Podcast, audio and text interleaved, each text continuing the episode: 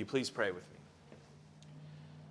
May the words of my mouth and the meditations of all of our hearts be acceptable in your sight, O Lord, our strength, our rock, and our Redeemer. Amen. There are some scriptures in the Bible that we often want to avoid. Um, they come up, and we kind of look to see what else is going to be in the lectionary on that given Sunday. Or if we are forced to deal with them, we do so in a very whitewashy kind of way. We want to apologize for them. We kind of want to scrub them, be like, well, okay, yeah, this, this looks not great, but here's what's really going on. And, and of all of the Bible stories to get this treatment, I think uh, this one and its sister story in the Gospel according to Mark are the two that get that treatment the most. This is one of the texts that I'm the most uncomfortable with. Because you heard it straight from the pulpit. You heard Jesus refer to a woman as a dog because of her race. That just happened. Now, um, if this had happened in the modern day, we have our, our ways of dealing with controversy like this. Um, to start off with, there would be a huge Twitter uprising. Uh, hashtag racist savior would be everywhere. Um, people would be commenting on it. There'd be tons of bloggers, you know, giving in their two cents. Um, and eventually, uh, there would be a, a, press release from Jesus' camp, probably not by him, but maybe by one of the disciples, would get up and say, Now, you need to understand, we'd, we'd been walking everywhere. He was really, really tired. And, and, and she just kept shouting after us. And so, you know, these, we, we regret what was said, but you have to understand where we're coming from. And hush, hush, hush. And that wouldn't make people happy. It would, you know, would get, you know, Anderson Cooper would do an interview, and then, and then Jesus would come out, give a short prepared statement, and go away. That's sort of how we handle these things now. We, we make the excuses. But that's not going to work here. The scripture is set up in such a way that we cannot possibly ignore this text. Because you also heard what Judy read. That immediately before this text, Jesus goes out of his way to make sure the disciples know that it is not what you put into you that defiles a person, but what comes out. It's not about what you eat, it's about what you say. And he was going up against the teaching of the time. Pharisees lost their minds because they're all about enforcing kosher law. And ironically, they would have agreed with him about the Canaanite woman. She was a Gentile. You're not supposed to associate with them. They probably would have been like, that's the first reasonable thing you've said all day. But it happened. It happened. It was said. It's a heartbreaking situation. Because you have this woman whose daughter is possessed by a demon. Now, that phrase is used sort of interchangeably with disease, but she's suffering. This girl is suffering, and her mother is trying to get help for her and has come and is chasing after Jesus because she's heard about him and she's heard what he can do. If you've ever seen a parent desperate to get help for their child, you know the lengths they'll go to to make that happen.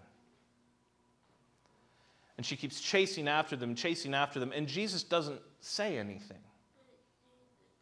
I mean, clearly knows she's there,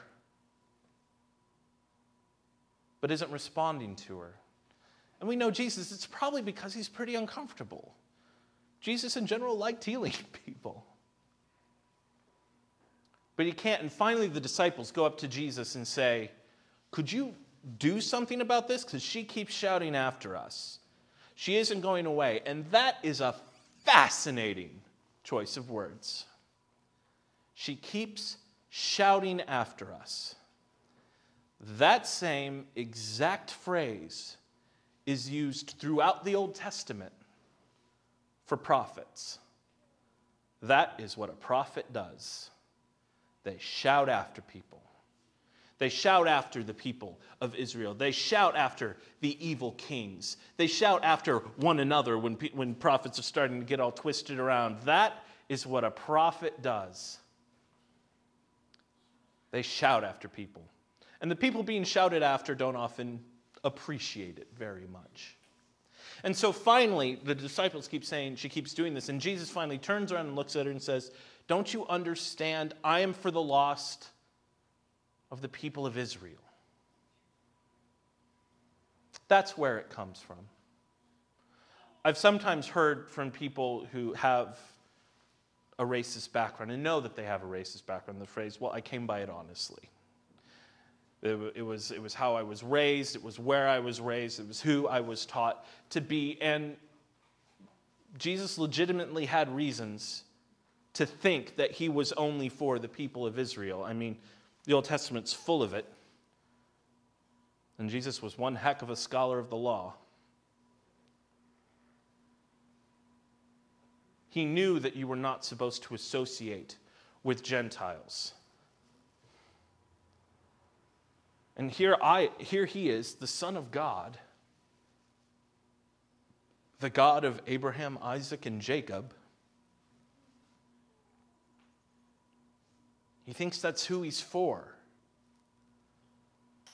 And the woman begs, Please, you could help her. And Jesus responds, It is not fitting to give to the dogs what was meant for the children.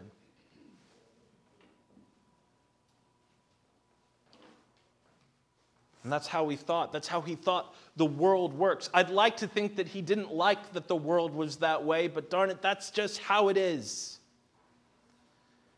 And she, like a prophet, responds immediately. Yes, but even the dogs get the scraps. And Jesus is amazed. How many arguments can you think of off the top of your head that Jesus loses in the Bible? This one. This is it.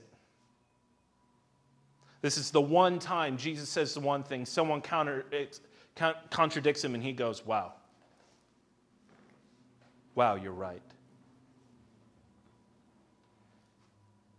I believe with all of my heart that this woman is a prophet. A prophet to Jesus with one message You are bigger than you think you are. You are not just for the Jews, you are for everyone. And you've got to figure that out. And he does. Following this story, suddenly Gentiles everywhere get in on the party. This is where he figures it out, where he realizes how big his mission actually is. That's why we can't ignore this scripture as much as we would probably want to. But it's also important because we need to see the danger of racism how insidious it is. So insidious, so powerful. It can sneak up on you. It snuck up on the Savior. He didn't like it, but he thought that's just how the world is. How many things do we just let happen because that's just how the world is?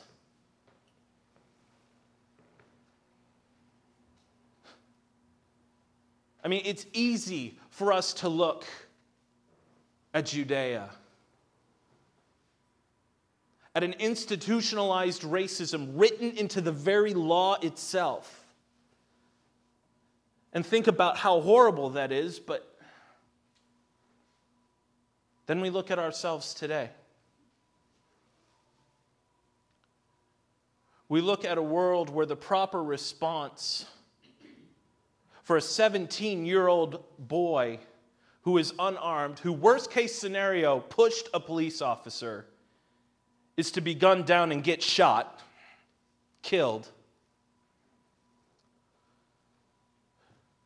But if a white guy gets together with a few hundred of his best armed friends and stands up to federal officers, that doesn't even warrant jail time. That's the level of disconnect we are offering within our institutions today.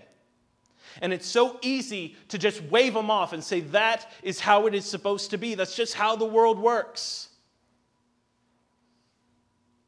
And the scripture is telling you to reject that out of hand, to recognize it inside yourself, and to reject it. You are not called to be like the disciples in this story who just want it to go away. You're not even called to be like Jesus in this story, for whom the situation is unfortunate, but it's just how it is. What do you want me to do? That's just how the world is.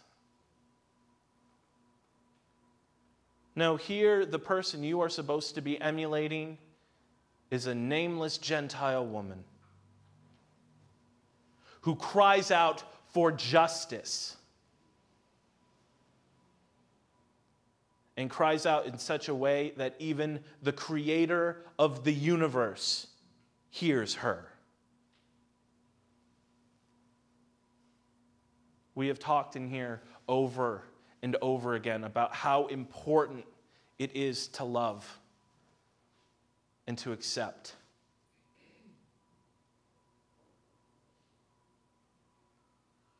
And you're pretty good at it. Do you know that? You're good at loving people.